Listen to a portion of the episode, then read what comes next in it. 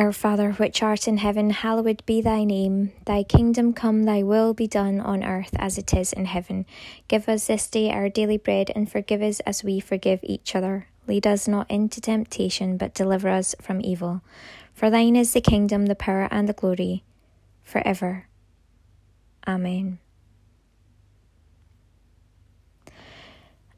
I was really feeling called to um,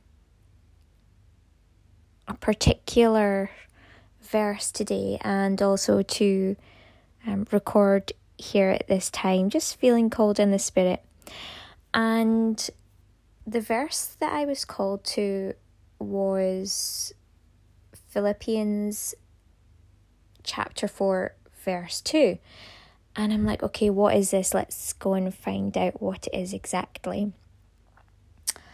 And so it is I beseech Euodias and beseech Syntyche that they be of the same mind in the Lord.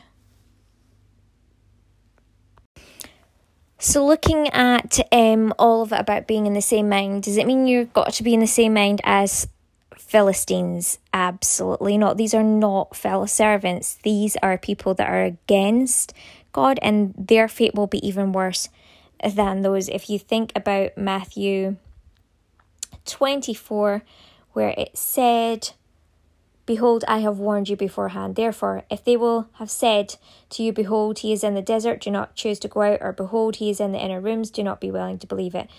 Now we go further down to this part, consider this Who is a faithful and prudent servant, who has been appointed by his Lord over his family to give them their portion in due time? Blessed is that servant if, when his Lord has arrived, he shall find him doing so. Amen. I say to you, he shall appoint him over all his goods. But if that servant has said in his heart, My Lord has been delayed in returning, so what does that mean? So it's someone who is unfaithful to the Lord. We're talking about that as servants in the Lord. Now, the fate for even servants in the Lord who question and are unfaithful to the Lord, even as servants, is really bad if we go on and listen. And so he begins to strike his fellow servants, and he eats and drinks with the inebriated. Then the Lord of that servant will arrive on a day that he does not expect, and at an hour that he does not know. And he shall separate him, and he shall place his portion with the hypocrites, where there shall be weeping and gnashing of teeth. Now that is just for those that are even in the Lord in terms of like they are actually servants. Even servants who are unfaithful will have a really bad ending. Think about how extremely devastatingly bad it is for those of the Antichrist. Really bad. So, we're not talking about being in the same mind as all people, as the Antichrist. Absolutely not. We're talking about the servants of God. We're talking about, in other words, the people of God that need to be of the same mind and need to be faithful the entire time to God in all times. So that's what I feel that that was really drawing on with Philippians 4 and um, verse 2. I beseech Euodias and beseech Syntyche. Now, there's also the word beseech there that is said twice. Um, so that's really important.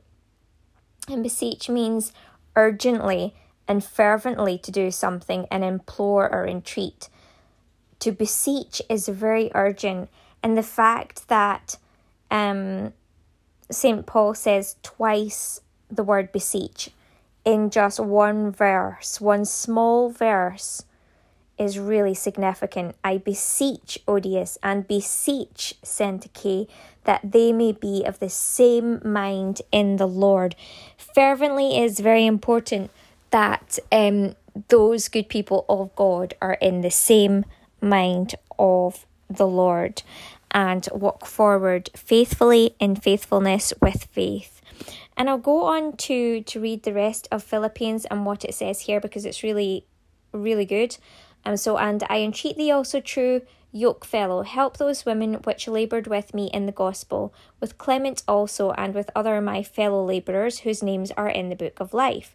Rejoice in the Lord always, and again I say rejoice. Let your moderation be known unto all men, the Lord is at hand. Be careful for nothing, but in everything by prayer and supplication with thanksgiving, let your requests be made known unto God. And the peace of God, which passeth all understanding, shall keep your hearts and minds through Christ Jesus. Finally, brethren, whatsoever things are true, whatsoever things are honest, whatsoever things are just, whatsoever things are pure, whatsoever things are lovely, whatsoever things are of good report, if there be any virtue, and if there be any praise, think in these things. Those things which ye have both learned and received and heard and seen in me, do, and the God of peace shall be with you. But I rejoiced in the Lord greatly that now at the last your care of me hath flourished again, wherein ye were also careful, but ye lacked opportunity. Not that I speak in respect of want, for I have learned, in whatsoever state I am in, therewith to be content. I know both how to be abased and I know how to abound. Everywhere, in all things, I am instructed both to full and to be hungry, both to abound and to suffer need. I can do all things through Christ, which strengtheneth me. Notwithstanding, you have well done that ye did communicate with my affliction. Now, ye Philippians, know also that in the beginning of the gospel, when I departed from Macedonia, no church communicated with me as concerning giving and receiving, but ye only. For even in Thessalonica, ye sent once and again unto my necessity, not because I desire a gift, but I desire fruit that may abound to your account. But I have all and abound, I am full, having received Epaphroditus. Wait a minute. Epaphroditus, that's it, Epaphroditus, the things which were sent from you, an odour of a sweet smell, a sacrifice acceptable, well pleasing to God. But my God shall supply all your need according to his riches in glory by Christ Jesus. Now unto God and our Father be glory for ever and ever. Amen. Salute every saint in Christ Jesus. The brethren which are with me greet you.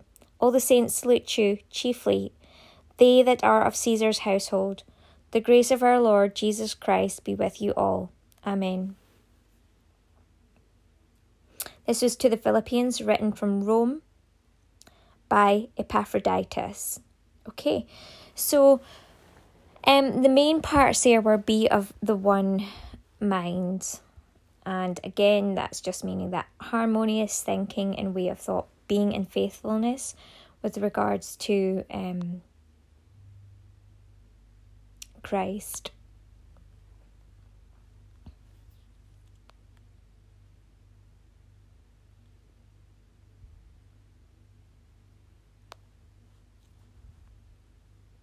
So I just pray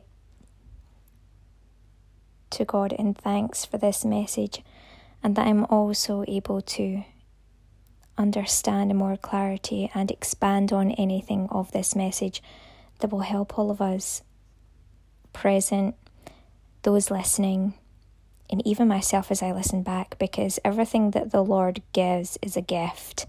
So I too, I don't just see myself as a vessel, I do see myself as important and precious to the Lord and sacred, but I am gaining wisdom or gaining a message which is very, very pertinent, very important right now. And it's about being in the same mind. And again, just to reiterate, not about being in the same mind as the Philistines, in other words, non believers. That is not about them. This is not a message for them. It's not a message for you listening. If you're listening and you're a believer, and you have an issue with someone who isn't a believer, this is not about you being in the same mind as them. It's the opposite. You want to be first. There we go, we've got it. You want to be first in the same mind as Christ. Yes. Thanks be to God. Number one, the first yoke, when he talks about yoke fellow, the first yoke that we need to have is with Christ in terms of the Holy Spirit. That's the first yoke there in like mind, in like mindedness with others of the same yoke with the Holy Spirit, singing from the same hymn book, singing from the same hymn sheet, singing from the same song of praise. Hmm. That's what the key ultimate message is about It's about being in the yoke with the Holy Spirit, being in that frame of mind. It is easy to get pulled out of that with Philistines. It is so easy. And, you know, God smote the Philistines. You're going to want to smote the Philistines. You're going to want to, obviously, that's the enemy. That is the enemy. We have an entire army. We have an entire um, royal regiment. We have the Navy um, regiment. We have the Navy. I was going to say the Navy SEALs. That's very American. So I then quickly tried to turn it around to regiment. But we have the Navy. We have the Royal Navy. We have the Royal Marines. We have all of these. Um, we have Secret Service. Hi. And um, you know, you know, that's what you feel like because this is this is the, the yoke here with the Holy Spirit. But that same yoke, that of God, which opposes the enemy, i.e., the Antichrist, anti God, anti doing right, those that are the Philistines, those that are into doing wrong, the locusts, we want to, that is true. We are going to feel like, you know, God smote those Philistines, and God did. We are not saying that you um, have to be, and when I say we, I mean no one of the mind of Christ or of the mind of the Holy Spirit is saying that you must be of the same mind as Antichrist. Absolutely not. We're not saying you need to be in the one mind with unbelievers. No, absolutely not. It says and it states clearly do not yoke yourselves with unbelievers. Let's see if we can actually get a hold of that as well. That would be really good. Okay, so I was listening back to that and I noticed the recording still needed this um, part, which is 2 Corinthians chapter 6, verse 14. Do not become unequally yoked together with unbelievers. And that is St. Paul speaking uh, uh, specifically, um, specifically about this. Now, what I was saying is obviously it's important that we're very clear on this when we say we have to be of the one mind we're being of the one mind with those who are yoked also with us through the yoking of the holy spirit not those of the antichrist do not be unequally yoked do not be unequally yoked let's read out this version in particular do not become unequally yoked together with unbelievers for what partnership have righteousness and lawlessness, or what fellowship has light with darkness? Do not become unequally yoked with unbelievers. You can listen to, um, yeah, come in, you can listen to this message. It's on God Smote the Philistines. I'll make it available now.